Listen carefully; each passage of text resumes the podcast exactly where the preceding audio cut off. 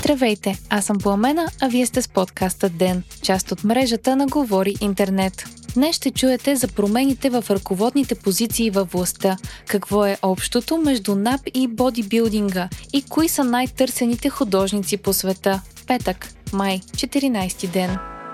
Ключови промени в ръководни позиции в НАП и агенция Митници бяха направени от служебното правителство. С решение на Министерски съвет директора на НАП Галя Димитрова бе уволнена заради системно неизпълнение на служебните задължения.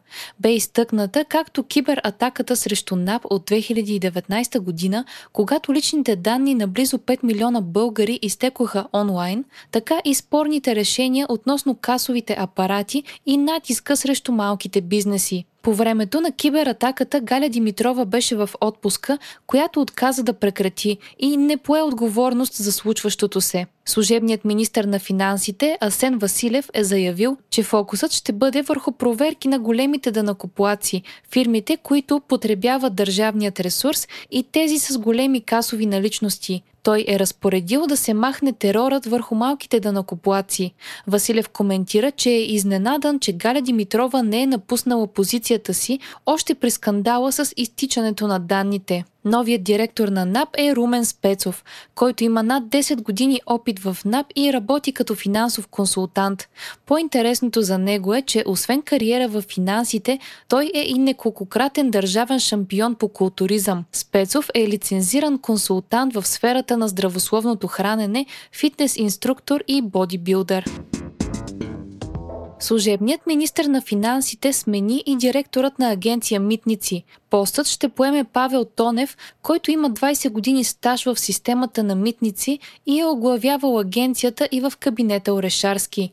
Василев каза, че има доклад на ОЛАФ за нанесени сериозни щети в размер на 55 милиона евро на европейският бюджет. В доклада се посочва и, че агенция Митници не отговаря на изискуемите стандарти. ГЕРБ реагираха с пресконференция, на която видяха връзки между новите назначения и Дубай, а бившият финансов министр Кирил Ананиев коментира промените, като каза, че е силно притеснен от случващото се. Ананиев допълни, че докато е бил министър в първото служебно правителство на президента Румен Радев, той му е поставил две основни задачи – незабавно да уволни изпълнителните директори на НАП и агенция Митници, но Ананиев е отказал. Според бившият финансов министр, Радев е поискал от него и да увеличи бюджета на Министерството на отбраната с 300 милиона лева. Още една ключова смяна, на този път от Министерството на економиката. Досегашният директор на Агенцията за инвестициите Десислава Трифонова бе сменена с Тамен Янев, който е вземал този пост от 2015 година, а в последното правителство на Борисов е бил заместник министър на економиката. Служебният министр Кирил Петков обоснова рокадата с желание за максимална ефективност и залагане на хора, които имат дългогодишен опит. Бившата вече шефка на агенцията Десислава Трифонова обаче изрази възмущението си от заповедта за освобождението и пред медиите. Пети пореден ден продължават въздушните обстрели между Израел и Хамас. Опасенията за избухване на война нарастват. Световните агенции съобщават, че Телавив струпва войски по границата с ивицата Газа, както и че са били привлечени 7000 души от резерва. От израелската армия обаче отрекоха появилата се вчера информация, че техни сухопътни части са навлезли в палестински територии. Жертвите на конфликта вече са 119 от палестинска страна и 8 от страна на Израел. Сблъсъците продължават и по улиците в Израел. Боеве между израелски араби и евреи накараха президента да предупреди, че може да избухне гражданска война, ако не се намали напрежението. Културни новини с Storytel.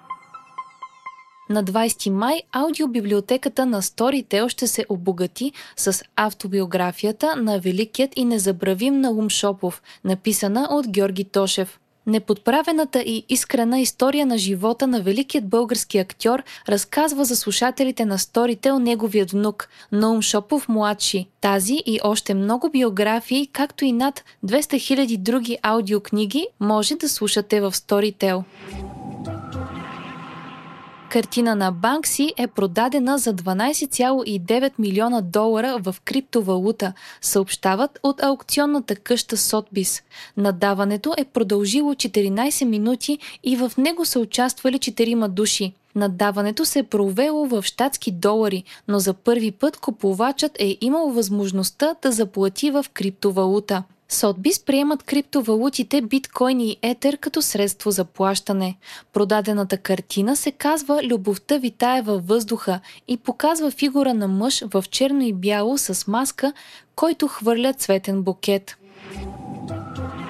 Чрез един от инструментите за анализ на Google станаха ясни най-търсените художници в 199 страни по света. Общо 13 художника са влезли в класацията, като най-много търсения е имало за Леонардо да Винчи, Фрида Кало и Ван Гог. Най-търсеният в Google художник за България е Банкси. Леонардо да Винчи оглавява класацията в 84 страни. За направата на класацията е използван инструмента Google Keyword Planner, който показва примерното количество заявки за търсене.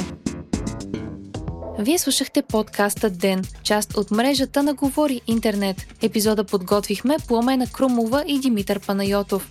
Аудиомонтажа направи Антон Велев. Ден е независима медия, която разчита на вас, слушателите си. Ако искате да ни подкрепите, можете да го направите, ставайки наш патрон в patreon.com Говори Интернет, избирайки опцията Денник. Срещу 5 долара на месец ни помагате да станем по-добри и получавате достъп до нас и до цялата цялата общност на Говори Интернет в Дискорд. Абонирайте се за ден в Spotify, Apple iTunes или някое от другите подкаст приложения, които използвате.